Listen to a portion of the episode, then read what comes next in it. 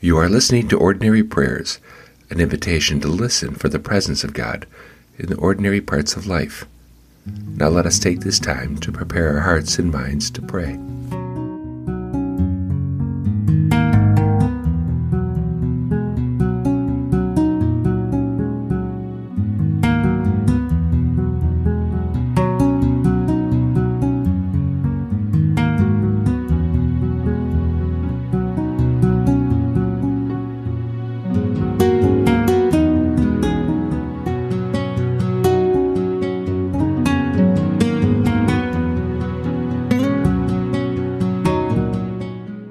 Today is Friday, June 29th, 2018, and we read from 2 Corinthians chapter 8 verses 7 through 15. Here Paul encourages the predominantly Gentile Christians in Corinth to give generously to an offering being collected for the predominantly Jewish Christian church in Jerusalem. In Galatians, Paul describes what happened when he, Barnabas, and Titus met with the Jewish Christian leaders to discuss Paul's mission to the Gentiles. He says, They asked only one thing that we remember the poor, which was actually what I was eager to do. Part of the way in which Paul demonstrated unity between his mission to the Gentiles and the mostly Jewish Christian church in and around Jerusalem was by collecting funds to take care of the poor Jerusalem church. 2 Corinthians chapter 8 is concerned with that collection and the Corinthians' participation in it. Let us listen to 2 Corinthians chapter 8, verse 7 through 15.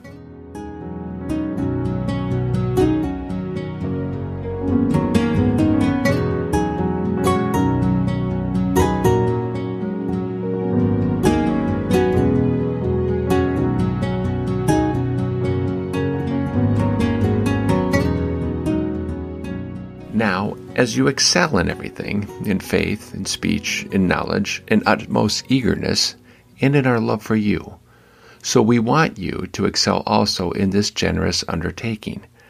I do not say this as a command, but I am testing the genuineness of your love against the earnestness of others. For you know the generous act of our Lord Jesus Christ, that though he was rich, yet for your sakes he became poor, so that by his poverty you might become rich. And in this matter I am giving my advice. It is appropriate for you, who began last year not only to do something, but even to desire to do something, now finish doing it, so that your eagerness may be matched by completing it according to your means. For if the eagerness is there, the gift is acceptable according to what one has, not according to what one does not have. I do not mean that there should be relief for others and pressure on you, but it is a question of a fair balance between your present abundance and their need, so that their abundance may be for your need, in order that there may be a fair balance. As it is written, the one who had much did not have too much, and the one who had little did not have too little.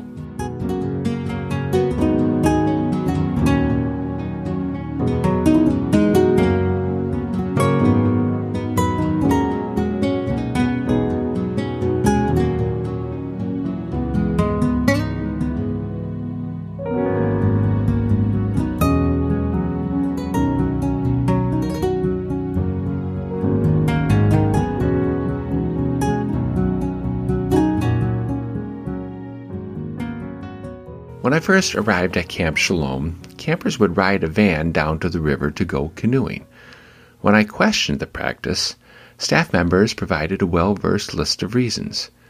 It was necessary for the safety of the campers. The walk was too physically challenging. It offered staff much needed support. The list went on and on. There was a time when the camp had no access to the river on the property. Staff drove campers to a site several miles away from the camp to go canoeing. Eventually, though, the camp secured a river access point. The new launch spot was within walking distance, a 300 yard walk, but the tradition of driving remained. There was pushback from the staff when I ended the van rides to canoeing. Several of them confronted me about the change. After listening to their grievances, I told them, You think you're doing the children a favor but all you're doing is robbing them of a dynamic encounter with God's creation. It wasn't long before campers returned from canoeing with reports of seeing giant spider webs, colorful butterflies, and baby snapping turtles. Their joy left little weight to counselor objections about walking. Years later, the camp started a program to recruit lower income campers. We offered 10 low income families a free week of camp. When the time for their session arrived, only two children showed up. The others registered and completed the forms but did not attend, nor did they call to cancel. The next summer, we offered the same program, but this time asked families to pay something. The amount was determined by what they could afford. We only wanted some financial commitment, and the outcome was completely different. With the payment required, all 10 campers showed up. As these families returned to camp the following year, they proudly told me what they could afford to pay. I was surprised by how important this was to them. Parents would come into the office and announce, This year we can afford $50. What we didn't realize, by offering something completely free, we were denying participants a sense of dignity and a chance to own the camp experience. Even a family who pays $5 gets the chance to be quote unquote normal. They pay for the experience. Plus, they are able to show their children their commitment to providing them with something of meaning. In the end, we were denying people a dynamic encounter with God. It was no different than driving children to the river. I've listened to several people tell me they don't want faith to be about the money, but I'm not sure you can have faith without it. How else do people truly express gratitude, and how can we tend to the needs of the world without it.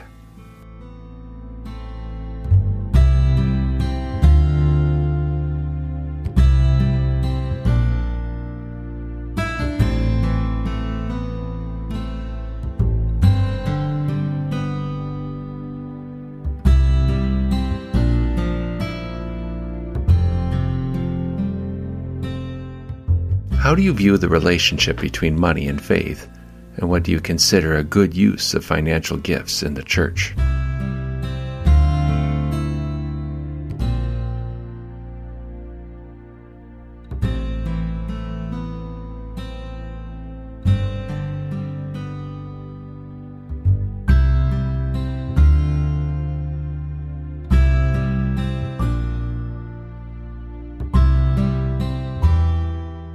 How is gratitude formed by giving? And where does your giving bring you joy?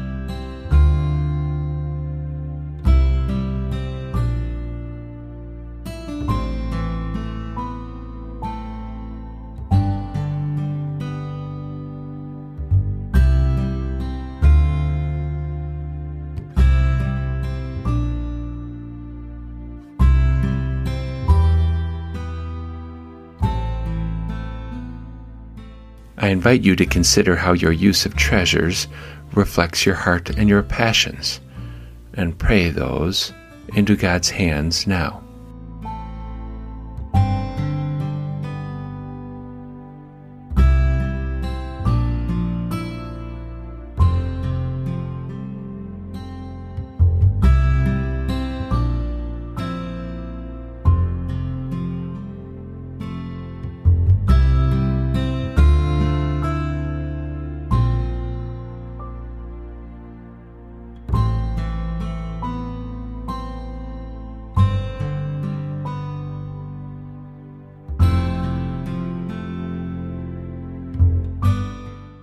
Let us listen one more time to 2 Corinthians chapter 8, verses 7 through 15.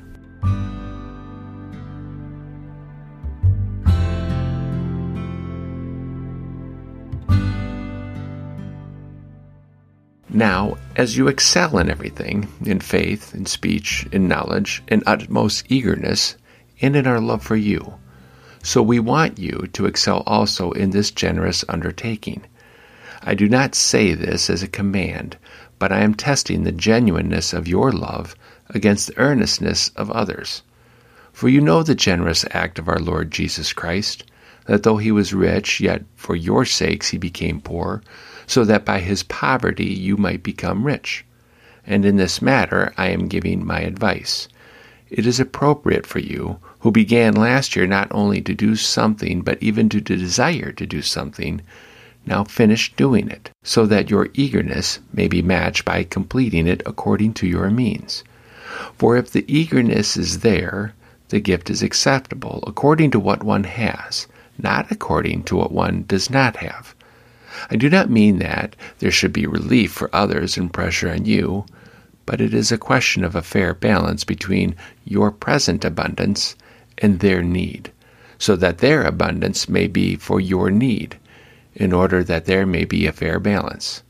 As it is written, the one who had much did not have too much, and the one who had little did not have too little.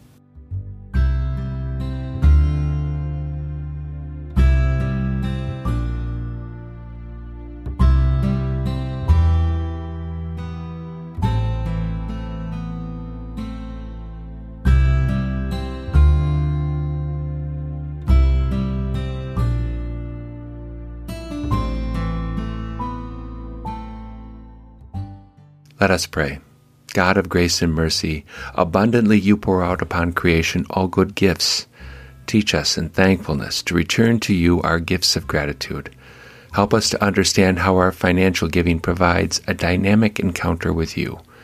Equip all of us to give with our whole hearts. In your name we pray. Amen.